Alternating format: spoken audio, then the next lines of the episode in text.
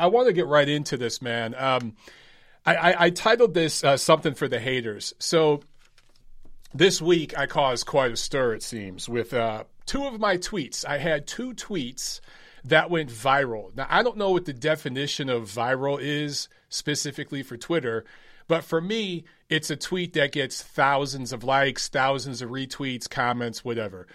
I know there are dudes out there that get millions of likes and stuff. I'm not operating on that level, okay? For me, if it's getting thousands of likes or whatever, that's a viral tweet. And I've had two of them, both related to Deontay Wilder. So, of course, uh, those of you who follow me regularly and you listen to my stuff, you watch my stuff, you read my stuff, you know what all that was and what it was not. But of course, there's that fringe element that lives in a bubble that doesn't quite realize they live in a bubble because they live in the bubble and everyone they talk to agrees and thinks the exact same way they do. So they think their opinions are mainstream, never understanding that they are uh, the extreme. They're on the fringes of society. But of course, some of these guys uh, went in at me, and some of the Twitter responses. Uh, I should I should state for those of you who aren't on Twitter, you don't follow me. One of the tweets was a matter of fact statement I made uh, related to how Anthony Joshua handled his loss to Andy Ruiz immediately in like the first year after that loss, what he had accomplished and done. And I compared that to Deontay Wilder, who, you know, a year after his first loss to Tyson Fury, still has nothing scheduled. I understand we're following a pandemic and everything, but he has had offers. He had an offer to fight Charles Martin. He priced himself out of that. Him and his team only started talking about the third fight with Fury after the contractual deadline had passed. Now they're trying to go into arbitration and everything, and they're trying to get it worked out in the court. At most, all they're going to get out of it is some step aside money. Tyson Fury and his team want to go full steam ahead with the Anthony Joshua fight. Now, of course, I can't explain all that in one tweet. Um, so I, you know, I, there's a character limit, but I made a statement. Just it's pretty obvious the point I was making, how Anthony Joshua handled his loss, how Deontay Wilder has handled his loss. Now, for the record, I got nothing against Deontay Wilder, but he's making this the story is ongoing because he keeps making it a story. Of course, you guys know Mark Breland uh, made uh, answered questions about Wilder in a podcast he recently did. And what does Wilder do? He immediately responds and talks more shit. He doubles down further on Breland, which forced Breland to respond to Wilder's response on his Instagram profile. Um, and I tweeted a link to that Instagram post that Breland made on my Twitter. So anyway, there's this one Twitter with a, with a photo of Wilder knocked down by Fury, and I give a breakdown real quick because there's a character limit on the differences between the year following AJ's loss, the year following Deontay's loss. That was one tweet that went viral. 300,000 plus impressions on that tweet, mind you. 300,000. That thing absolutely blew up. I never, it's always interesting to me the tweets that blow up and go viral for me. Like sometimes I, I make this amazing, perfectly worded tweet. I'm like, man, this is going to be a good tweet. People are going to like this. And it gets 20 likes. And then sometimes I just make a random post and it gets 2,000 likes. I, I just don't understand it, but that's Twitter. Anyway, I posted another one which is now pinned to my Twitter profile, which is a meme. I did not create the meme, but one of you guys forwarded it to me, I think on Instagram, and it was hilarious. I had to share it. So I, sh- I shared it, and it, it's it's literally Mark Breland in the corner pouring water for Deontay Wilder, who's sitting in the corner. It's between rounds, but somebody put Bill Cosby's face on Mark Breland. I thought it was fucking hilarious. By the way, this is my channel, so I could swear, so we're going to swear today.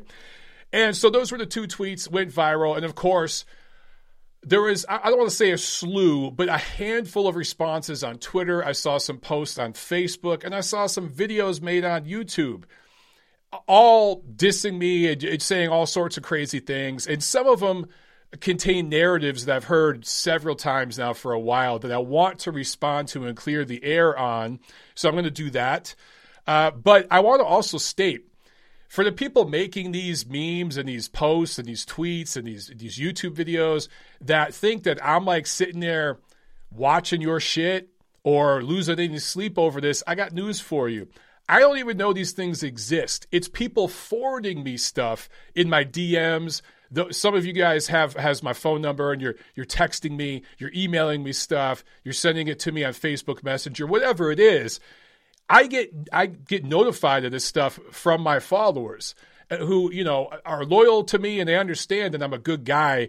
And sometimes I have a little fun, I troll a little bit, but uh, I have no horse in this race. I'm just trying to report on boxing the way I see it. If I do have a horse in this race, it's the the thoughts and hearts and minds of the fans first. That's why I go after the sanctioning organizations, certain promoters that I don't think are doing the fans uh, uh, or networks or whoever it is that are doing the fans right. Sometimes I think some of these guys are doing the fans wrong. And so I always put the, the, the fans' minds first. Anyway, you guys know that. And that's why some of you guys send me this shit. Like, man, look at the, what this motherfucker's saying about you. And I know a few of you guys out there want me to respond directly to these people and get involved in these YouTube wars, these Twitter wars. I used to go there. I used to do that. I'm not going to do that no more. Okay. It, it, I've gotten to a point where I would be doing some of these people a favor responding to them. Now, I will respond to some of the accusations and the narratives they, they put out there. I will but I'm not going to name their names. You guys can go ahead and try to figure out who it is. I'm not telling you. I, I used to do that, okay? It was a waste of my time, and I was uh, putting myself down to their level. And at, at, this point, I'd be giving them notoriety by doing that, okay? Because a few of these guys are just straight up angry and jealous that I'm winning. And if the things they said about me were true, I wouldn't be winning right now. I wouldn't be getting more work. So all right. First, before I get into, there's one YouTube video in particular that said a, a, bunch of things. I had to write a few of these down. By the way, it was a tough watch. It was about 16 minutes, and it was like watching paint dry. It got good the last 60, 90 seconds or so, but damn, was it boring and shitty. And of course, the guy doesn't show his face, although I know who it is. Um, before I get to that, I want to address um, something that two guys in particular have been saying. So, not going to name their names, but one guy used to be a boxing writer, a pretty respected one that worked for some reputable platforms about a decade or so ago.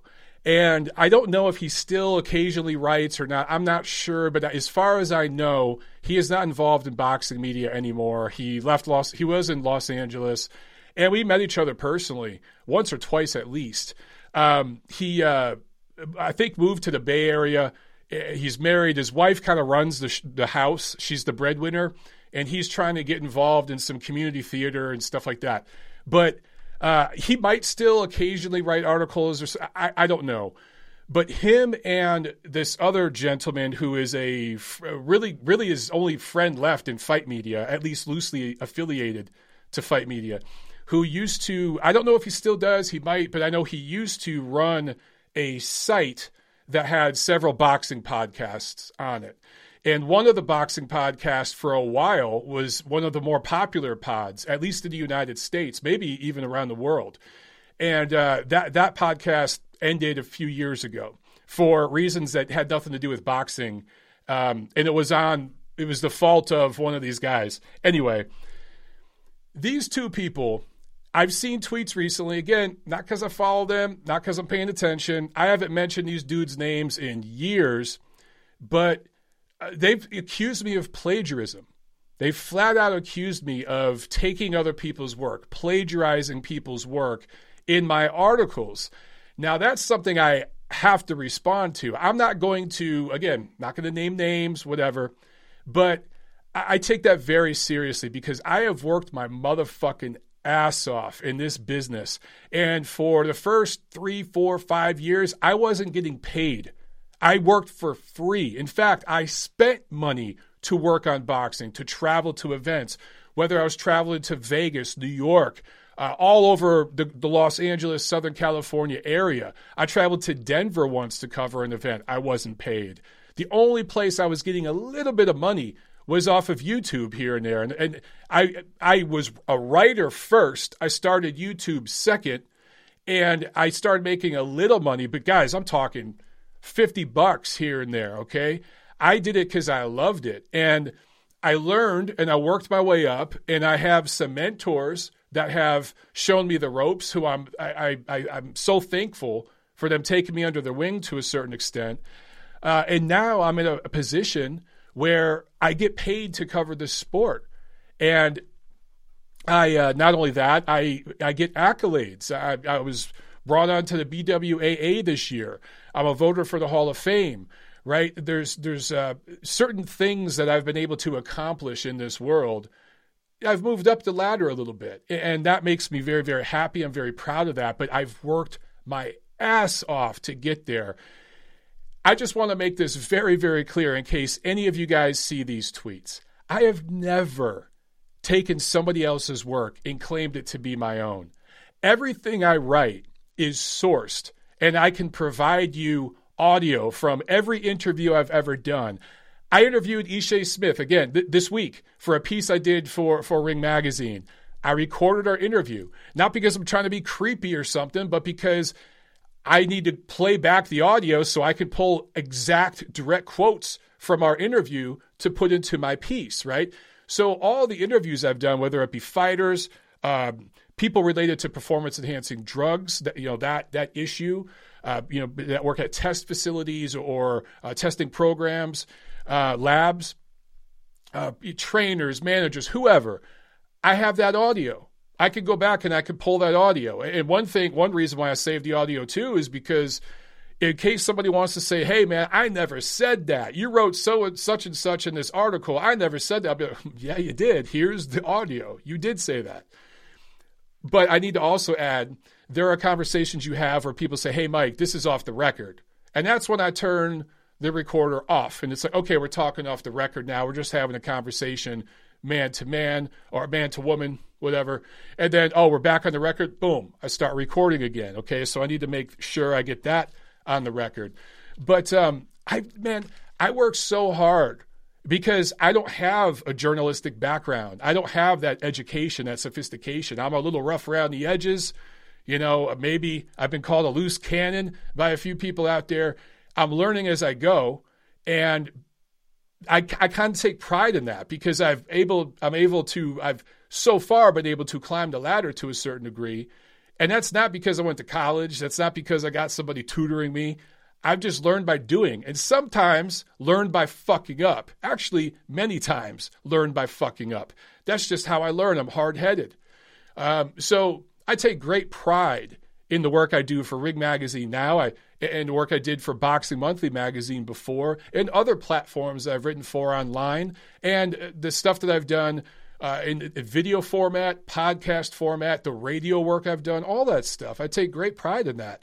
So for somebody to accuse me of plagiarizing anyone else's work, I take that personal. And I would ask these folks who are saying that about me to provide a link, provide a source, show a, a screenshot, anything where you think I plagiarized somebody's work. Give it, give one example because y'all haven't done that yet until you can provide an example, you know, and, and propose something so that I can respond to it and then I can respond directly and explain how you're wrong because I don't do that. Okay, couple of super chats here. Uh, Faust says, if you got haters, you're doing something right. That's correct, my man. Thank you for the super chat, but that's very correct. Uh, Douglas Iglesias with the super chat. Thank you very much. He says, how much in super cat super chat cash for you to drop names. Oh shit. uh, I'm not going to uh, I'm not going to go there, bro. I appreciate the super chat, but look, I'm at a point where like I, I really don't want to drop names because that's going to give people a platform that quite frankly don't deserve one. I will say this, I will add this. The previous two people I was talking about, uh, one of them I reached out to directly years ago because I actually made a YouTube video about this person three, four, maybe five years ago. I can't remember exactly what year it was. Maybe 2016, 2017. I can't remember. But I made a video because they were going after me hard on Twitter. This, with this one person, it goes back several years. And they were saying things, they were trying to make it seem like I started this beef with them. That's not true. I what I that's why I made the YouTube video because I showed screenshots, dates, times, quotes. I basically put him on blast and ethered him and showed how full of shit he was. He asked me to take down the video and post a public apology. I, I told him, let's talk in person. I know where you live. We could talk in person anytime. Let's clear the air on this. She said, Nope, not meeting you, not talking until you post a public apology and take the video down. I met him in the middle. I took the video down, but I did not, I wasn't going to apologize for defending myself and telling the truth when somebody was lying about me. And again, I ethered him. I had names, dates, quotes, timestamps, all of it, save screens. By the way, we text messaged. I have save screens of all the text messages. I could completely annihilate this person publicly. I haven't done that. I know things he has said to people in the boxing industry to try to get them to not do interviews with me because he didn't like me. And these people put him on blast, slam the shit out of him. I know all I know I've seen emails from this all kinds of stuff from this guy. He is a kook. He's a lunatic. I haven't mentioned his name in years. He still likes to mention my name. And his buddy, who has been saying all this plagiarism stuff lately, I messaged him directly and I said, Hey man, why are you saying these things about me that you know are bullshit? He said, Mike, you're a punk, lol, and blocked me. That was his response. It was on Twitter DM. I asked him straight up, provide an example of how I did this, that, the other. Why are you saying these things about me? You know it's not true. By the way, I have all those uh, tra- those uh, conversations save screened as well. I could ether that person publicly. I'm not mentioning their names. I'm not playing that game. I just want to put it out there that I do not plagiarize work, okay? Because I take that shit real serious. Now, this one particular YouTube video, it's very interesting, okay? And there was a few of them this week, but there was one in particular that a few of you forwarded to me. It's about 16 minutes long. Watching it was like watching paint dry. It was terribly boring. Of course, this individual doesn't show their face, right? It's just them talking to a, a blank screen. The people that they list as mentors, people that they've worked with and respect, are radical whack jobs that are, are part of a certain community that has made Deontay Wilder their god, right? Not that I have anything against this YouTube group uh, as a whole or anything, because there's people that are a member of that group. They're actually good guys. There are. There are some of them. But some of the people in that group are absolute fucking whack jobs. And it's funny that, you know, a minute or so into this video, this individual names some of these people as people he's worked with or you know looks up to. So I do find that pretty interesting. Uh, I know about this person who worked up at Sysco Foods up in San Francisco and was fired because they couldn't hack it there and tried to claim it was racism.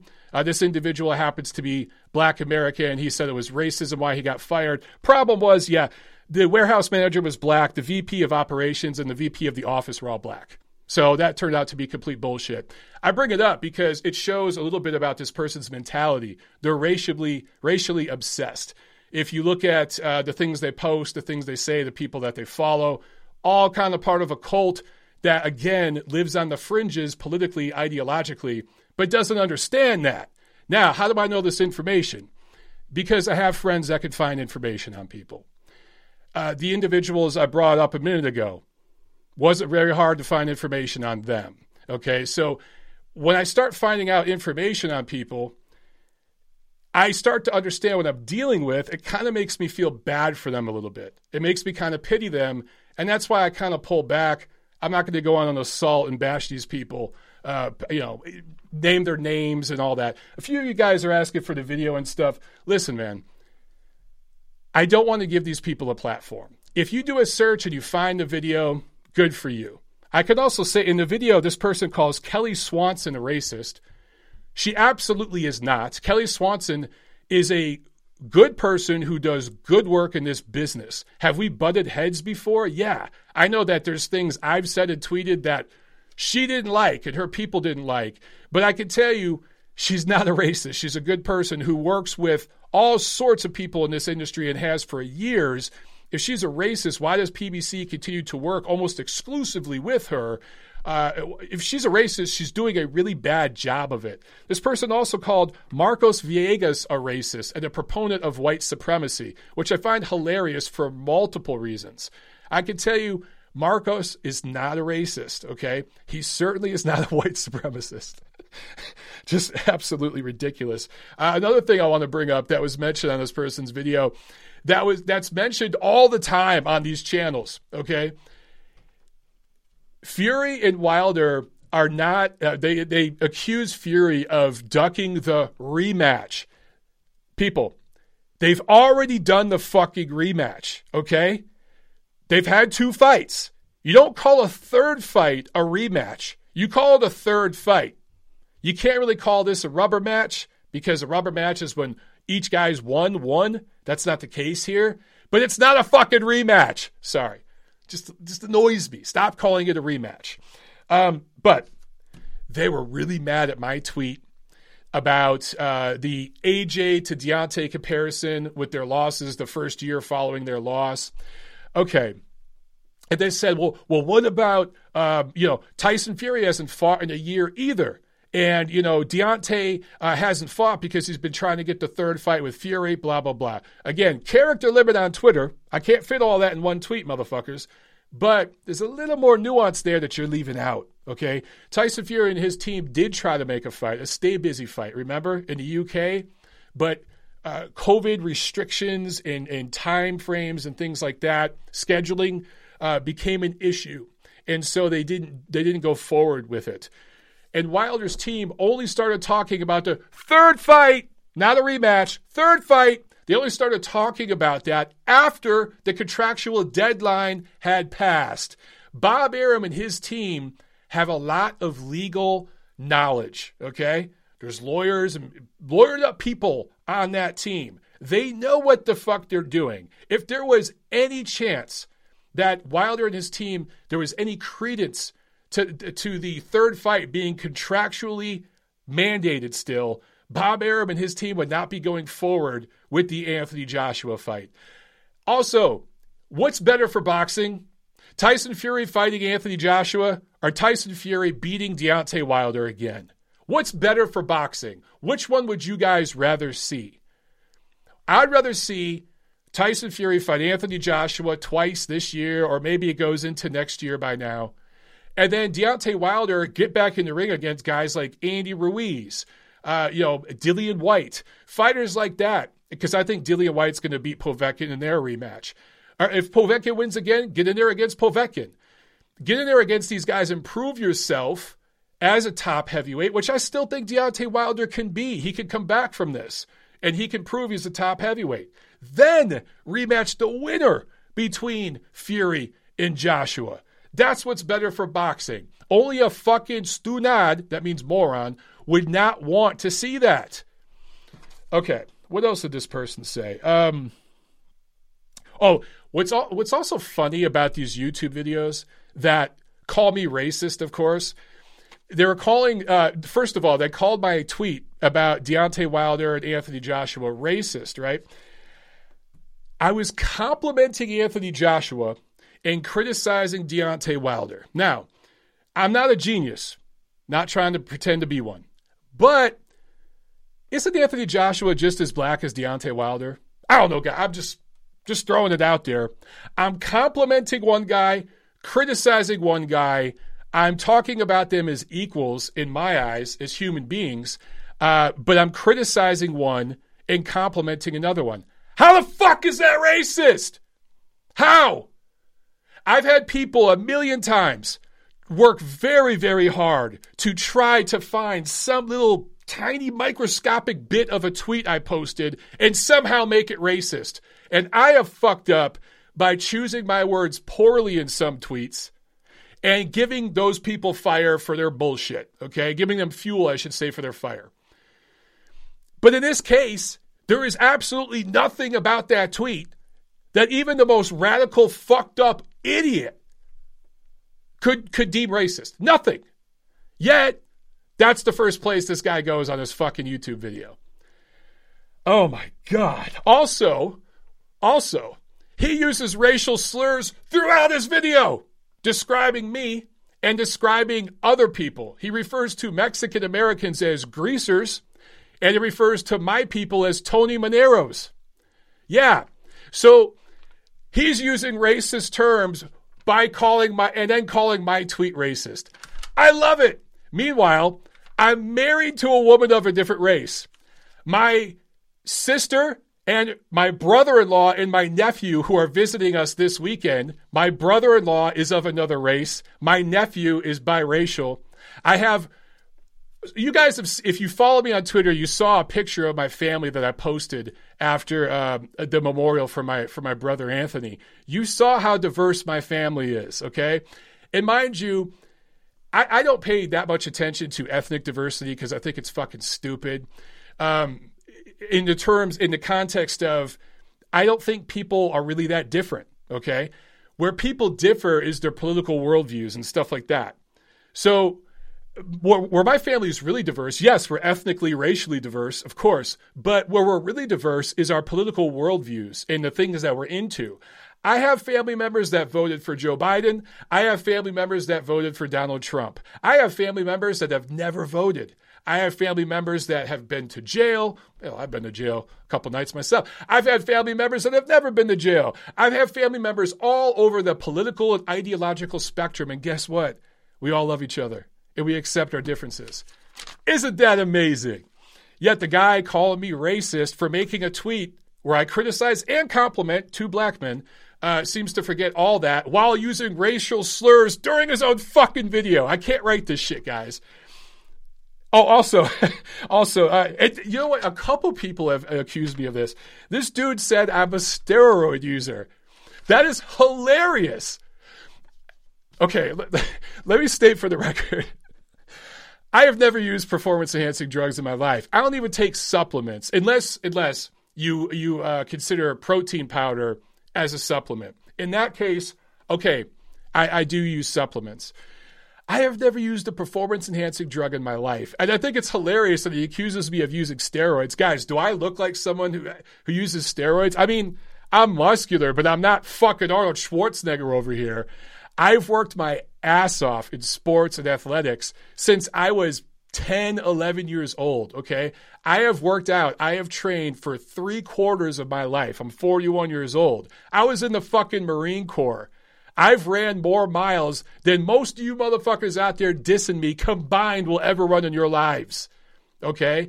I don't use steroids. What the fuck, dude? And then I, I report on performance enhancing drugs and boxing. I talk about all these things. I bash the shit out of these guys. And then this motherfucker's accusing me of using steroids.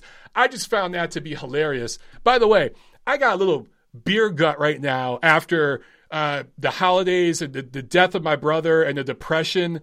I, I fully admit there was a month or two where all I did was drink and eat. So if I if I'm a steroid user, I'm a really stupid shitty one because I got a little chub right now in my gut that I'm trying to work off. Give me a month, that shit's gonna be gone. But I, found that to be hilarious. Now here's, oh, I think I saw some super chats. Hang on one second, guys. Oh, I did. I'm sorry, guys. I missed a couple. Douglas with another super chat. Thank you so much. He says, uh, "You're doing great work, bro. Keep it going. Integrity. Thank you so much, Douglas. I appreciate that." And then Jan Vanderbos. Thank you so much for the super chat. He just he just gave me a super chat. No uh no comment. I appreciate it, brother. Thank you so much, guys. Uh, anyway, another one. This so I really want to clear the air on this one. Okay, two more, two more items, guys, and then we'll leave it alone. Uh, maybe I'll get to the chat and stuff. But um, this guy, and I've heard a few of these other whack jobs say this about me before, that I am a failed actor. Okay, I don't know if you guys have seen this, uh, but a few of these guys say this about me. Let me clear the air on this whole acting thing. Never in my life has acting been a full time pursuit of mine, a full time passion where I quit my job, where I quit my day job, and uh, you know waited tables or didn't work or whatever to pursue acting full time. I lived in Los Angeles for a decade, and while I was out there, I did get involved in acting, kind of. I won't say by accident, but um, through friends of friends and actually ended up taking some acting classes. I, I, went through a, for those of you who are in that industry, you'll, you'll know what Meisner is. I took a Meisner technique class. Um, I went through the Groundlings program, which is a comedy, like live sketch program. I went through Second City. Uh, a lot of the Saturday Night Live people have gone through those programs. I had friends that are really big into that world. In fact, I still I still have friends that work in that world full time. I have friends that you guys would know their names, okay? I'm not saying that to fucking brag. I'm just saying these are friends of mine and guess what? When we're together, we don't even talk about Hollywood shit. We don't talk about acting. We talk about shit from back home. We talk about boxing. We talk about things like that. They just happen to work in that business. But I did get involved in acting when I lived in LA. I actually did before I got involved in LA. Full disclosure, a couple years before I moved to LA, a girl I was dating who turned out to be a psychopath, but she was a lot of fun though too. but she was a psychopath. Uh, she bought me an acting class. It was like a six week acting. I don't know what the hell you call it. Uh, it's not a class, but a conference, something like that. It was like six weeks long. She bought that for me as a birthday present because she said, Mike, uh, you're too guarded. You need to get out of your skin a little bit. You need to be more vulnerable. Go take this class. You're too much of the tough guy, the too much reserved tough guy. Take this acting class. So she bought it for me for a birthday present.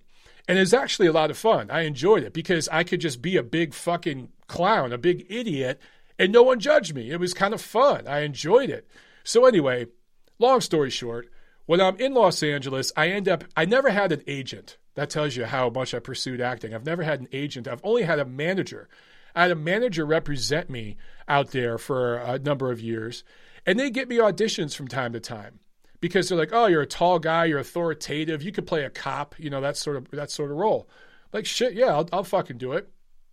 And when I say a few auditions, guys, I'm talking three, four, maybe five auditions a year, okay?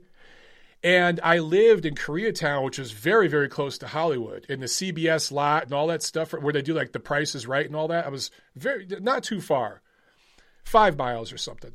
So I would go and audition, and I ended, I ended up booking a few things. I, I had um, recurring roles on two different soap operas.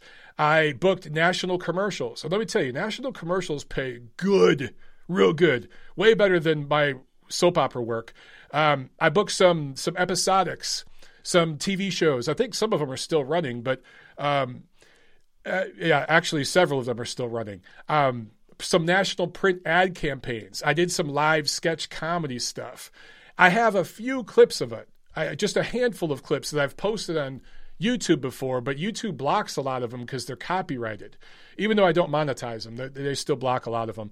But I don't have clips of most of my work, but some of it. And then, yes, I did some really shitty like college films and like indie films that were fucking terrible. And it's embarrassing to look at some of those.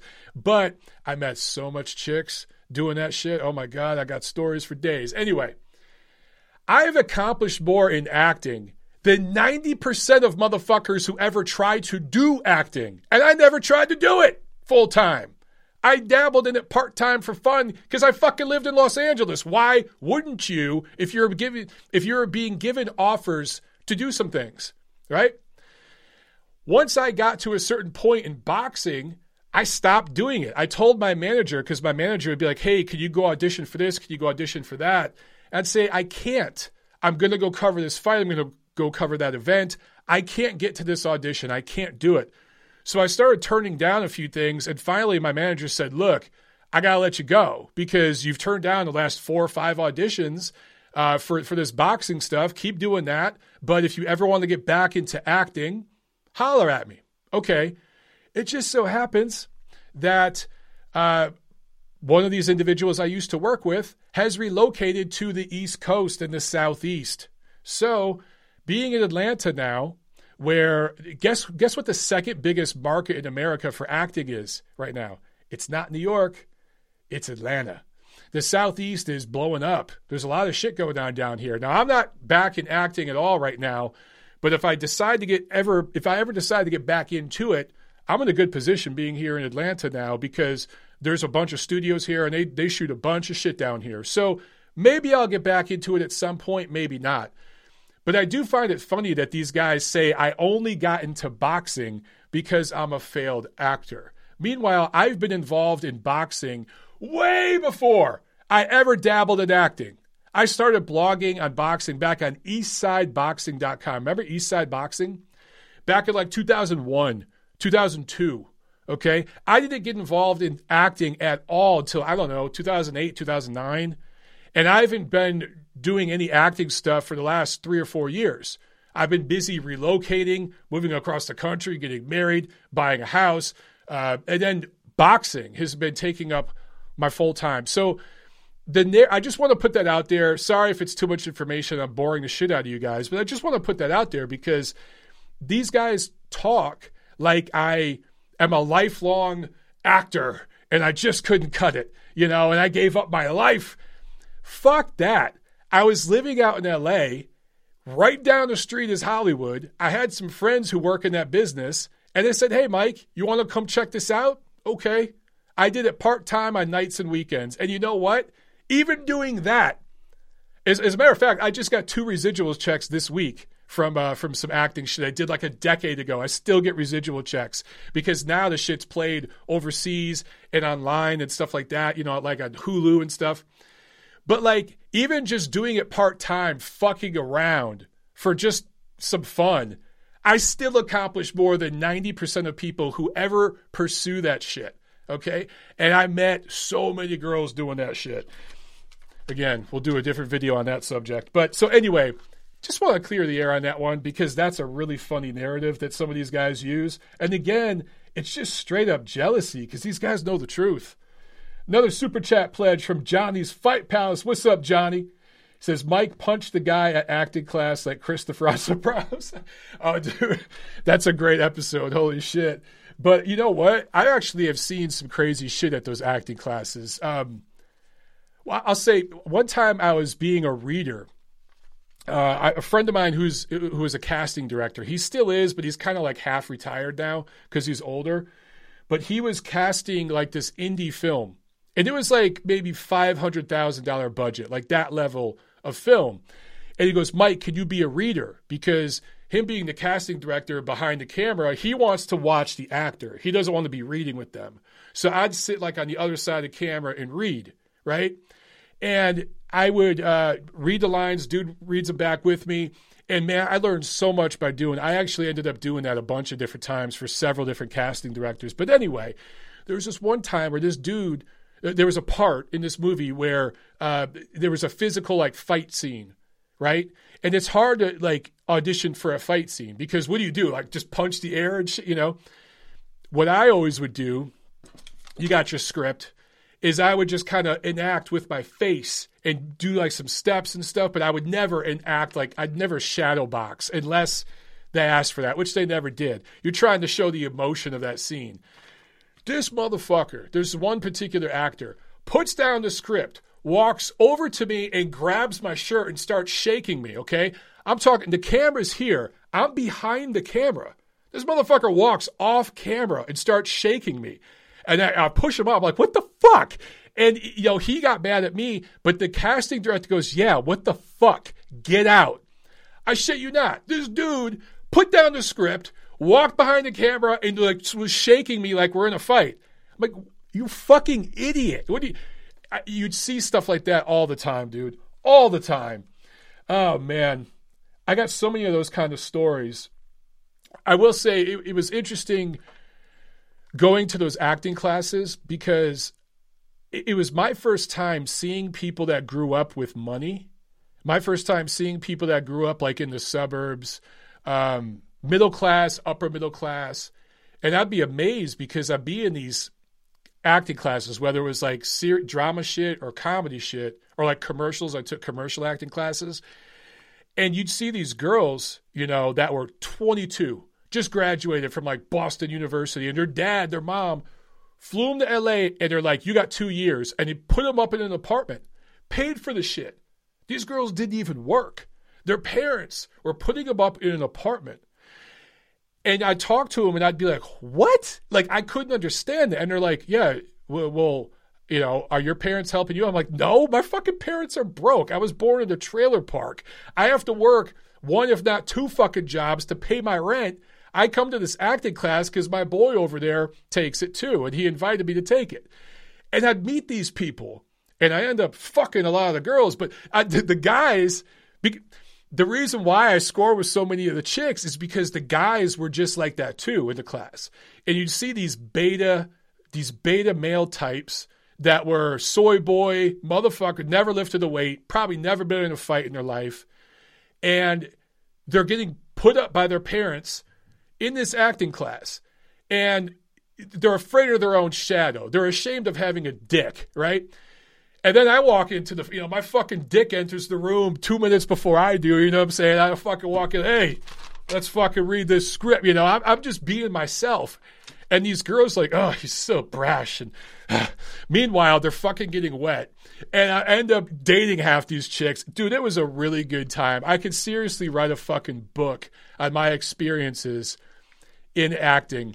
And what I find most interesting now is the people on Twitter in the boxing media, quote unquote, that are the most outraged and always say this person's racist, that person's sexist, privilege. You know, those guys are the same motherfuckers that I was in those acting classes with.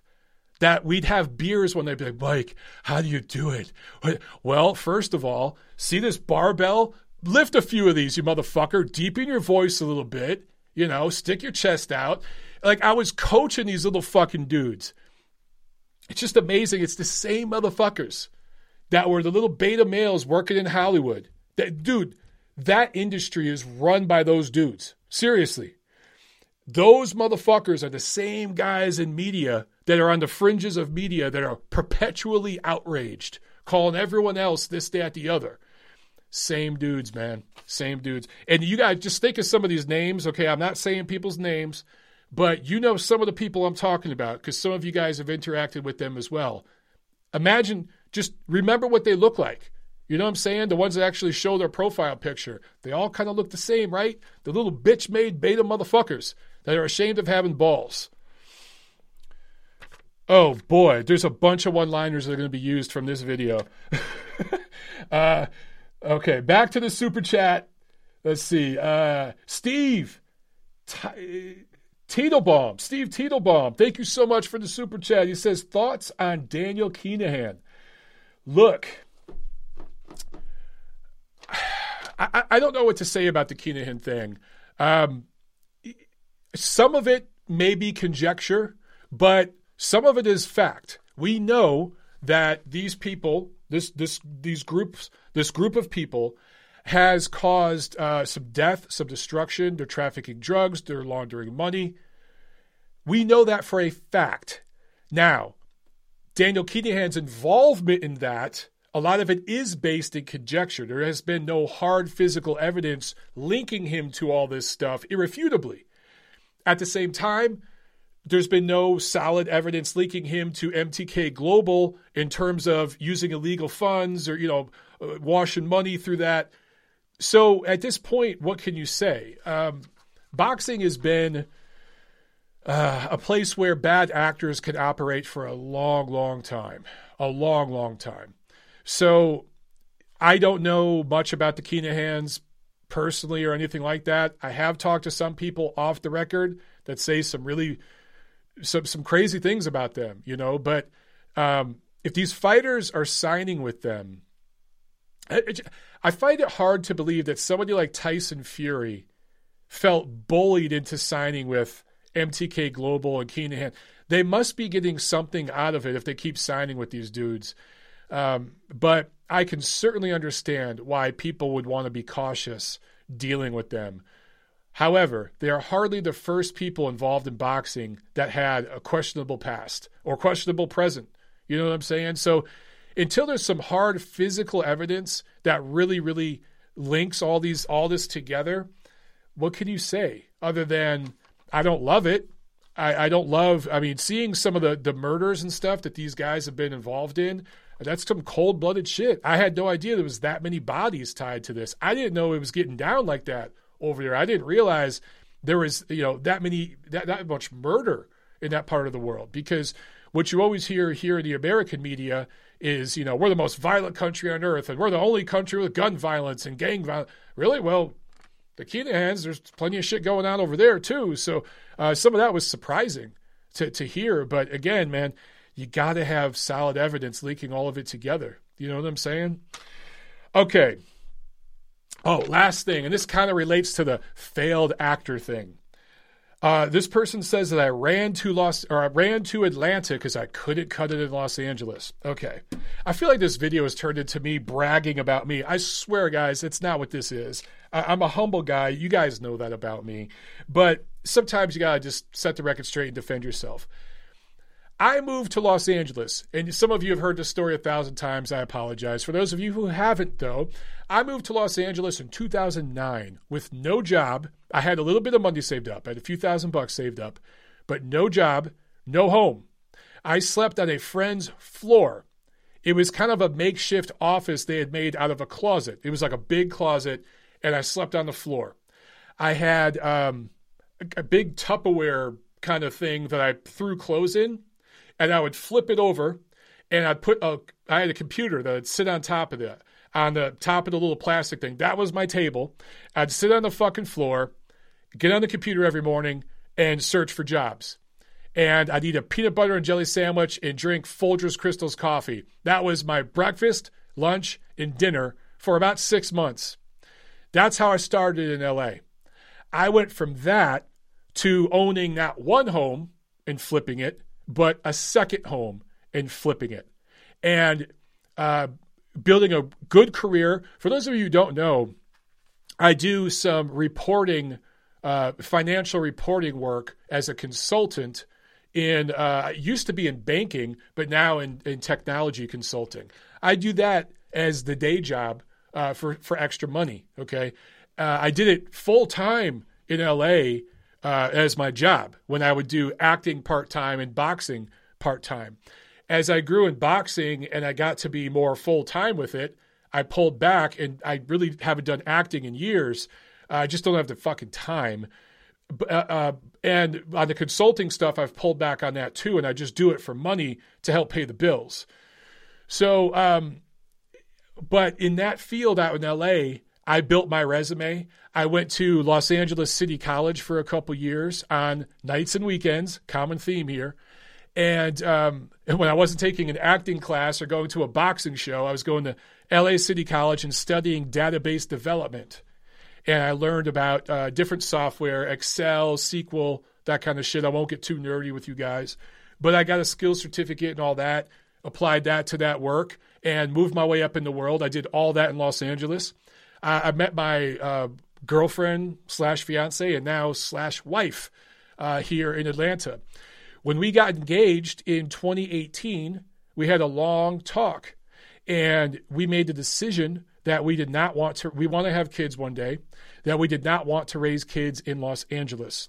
So we went around the country to like five different cities. We actually visited for a few months five different cities looking for a place to relocate to. We went to Dallas, Charlotte, North Carolina, Chicago, Nashville, Tennessee, Atlanta, Georgia.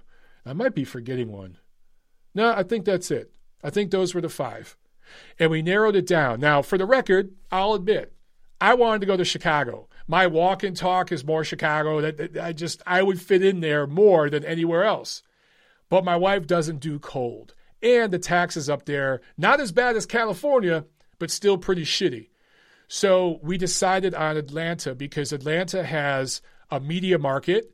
I work in media, so it's important to be at least it's it's a medium-sized media market, but there is a media presence here. More so than the others, even more than Chicago. Atlanta has more going on in terms of media presence, media muscle than Chicago, Dallas, all those other cities I named. Uh, Nashville does too, but Atlanta does more. They've had Olympics here, they've had Super Bowls here, right? There is a media presence here. And that was important to me because I do work in media. Also, it's kind of centrally located where um, we can I can get to Dallas, you know, because there's more and more fights. I shouldn't just say Dallas. I can get to Texas and cover fights there. I can get back to Detroit to see family. I can get up to New York. Okay, so it's kind of East Coast uh, eastern half of the country located where we can get to I can get to all those events for boxing. I'm going to Miami in two weeks to cover the Canelo Yildirim card, and I'll probably be going to Florida a lot this year because there's going to be more shows going there. So I could get up to New York, 90 minute flight. I could get down to Miami. That's like a maybe a 90 minute flight, probably less than that. I could get over to uh, uh, Texas in two hours. I can get back to Detroit, Chicago, whatever it is, 90 minutes. So we like the location of Atlanta, the media market, but more than anything, man, it's cheap here. It's really affordable and it's growing. I think it's the 10th biggest city in the country, but media market wise, it ranks higher than that. And I think it's they predict the Atlanta Metro will have over 10 million people within the next 20 years. Some of the best schools are here, public schools in the part of Atlanta that we live. We're not downtown in Atlanta, we're in North Fulton County, north of town. So we are where the money is here. Like we were working class in LA, we come here, we're middle class. Just like that. So that was all part of the reasons why we moved here. I lived in LA for a decade. I could not only could I cut it there, I fucking crushed LA. I doubled my self worth financially, actually more than fucking doubled. I built up my resume. I built uh, myself up in the boxing world, cut my teeth there. I accomplished some things in the entertainment industry. I can go on and on. To say I couldn't cut it in LA and ran to Atlanta, what the fuck, dude? What the fuck? Oh, Captain Hook Chronicles on the super chat. Thank you so much.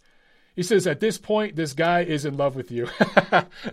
Probably. I, I do think some of these betas are sexually attracted to me. I just think that they, some of these dudes, and again, I'm just a pawn on the chessboard, man. I'm just a guy somewhere in the middle who started on the bottom. I'm not at the top, but I am in the middle now. And that means that there are some people on the bottom looking up at me and they're jealous, they're mad. The people at the very top of this business or any any any business, I'm not looking up at them with jealousy. I'm looking up at them like, how the fuck can I be like them soon? What do I got to do? Right?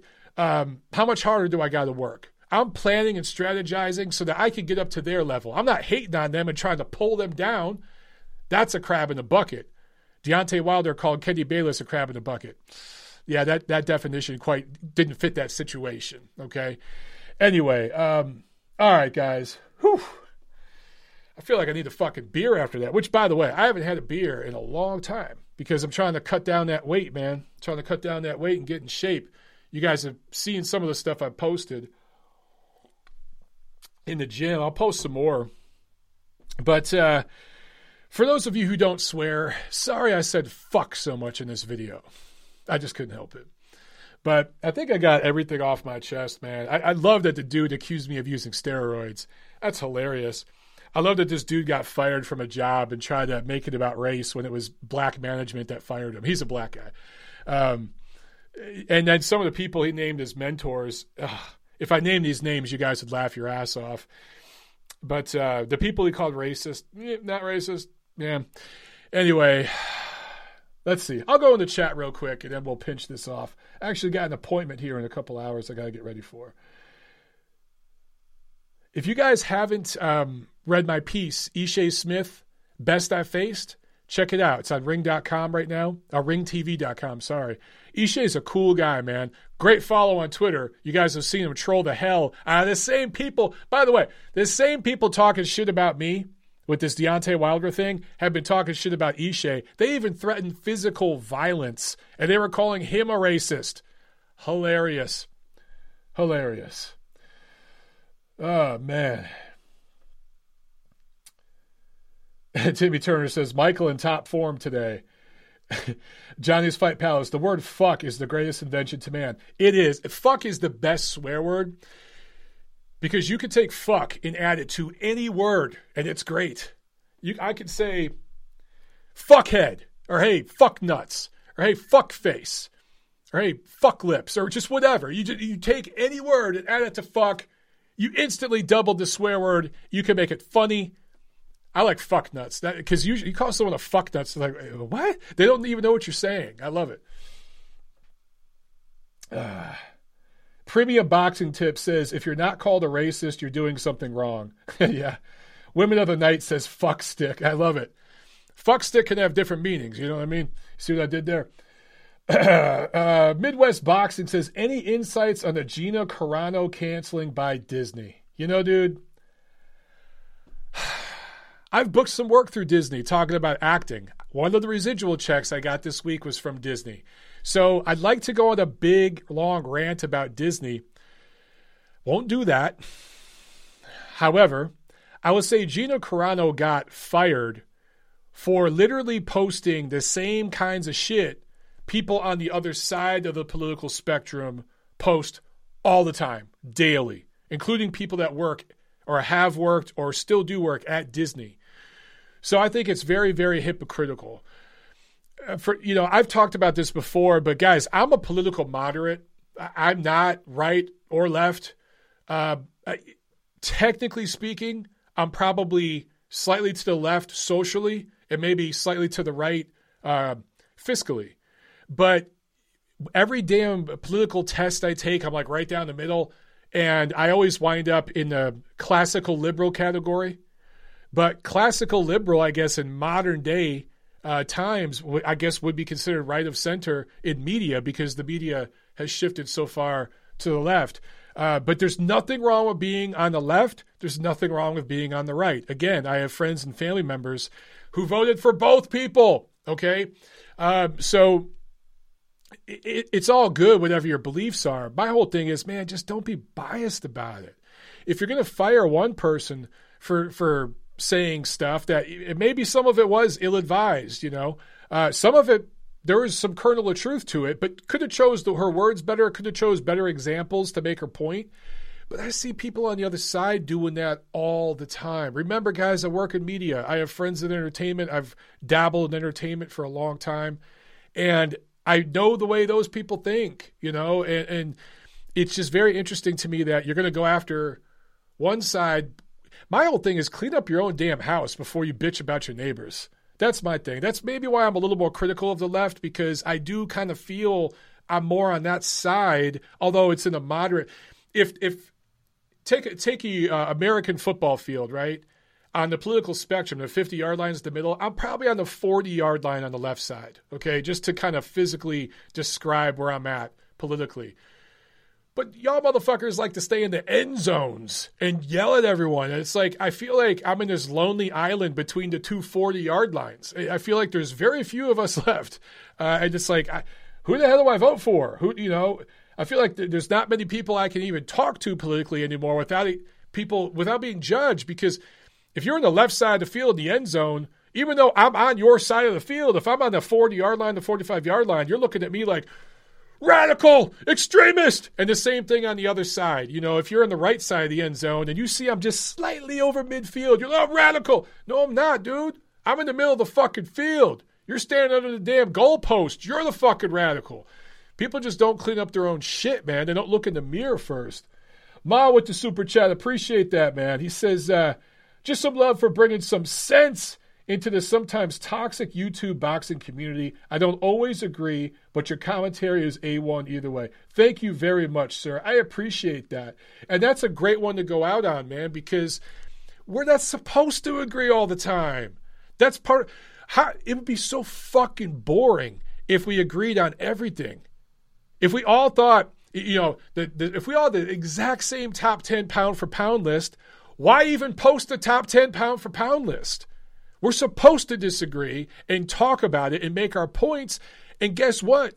There's been a million times, you guys have seen it here on my show with my callers and stuff, where uh, I'll think one way, but a caller will make a point, or I'll read something and somebody will make a point, and I'll go, damn, I never thought about it that way. And then I'll kind of, it'll, it'll enhance my point of view on the issue. And that's where growth happens. I seek out people who have a different opinion than me. I wish all these haters, guys, if you know these people, tell them to call the damn show. I wish the LDBC guys would call my damn show. I really, really do. Because I wouldn't cuss them out. I wouldn't be like, hey, man, what the fuck are you calling my show? I'd be so happy they called because I'd want to talk to them and have an actual conversation. But I think some of those guys don't want to call because they understand that what they're doing is divisive.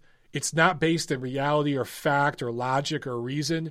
It's based in conjecture and anger and hatred and insecurity.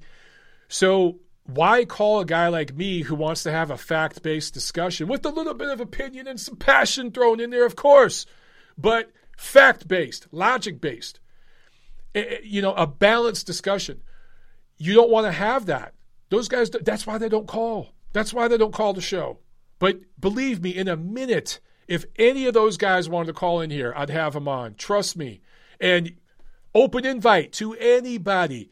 Even this dude that made this stupid fucking video about me this week. I ain't gonna name your name here, although I know your real name. I know you. I know a lot about you, dude. It's not hard to find out info on people. I got some friends, but if you want to make a name for yourself, call into my show. I'm gonna challenge you on that. Call into my show and talk to me. You want to get on ringtv.com? Call into my show. You can say your name. You can plug your channel. Call into my show and have a real adult, grown up discussion with me. That's how you're going to get your name out there, dude. I ain't going to build it up for you. All right, guys, on that note, enjoy your Friday, enjoy your weekend.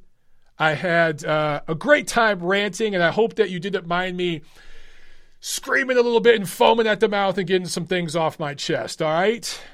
I will see you at the fights. We'll do TNC Monday. Have a good weekend. Love you guys.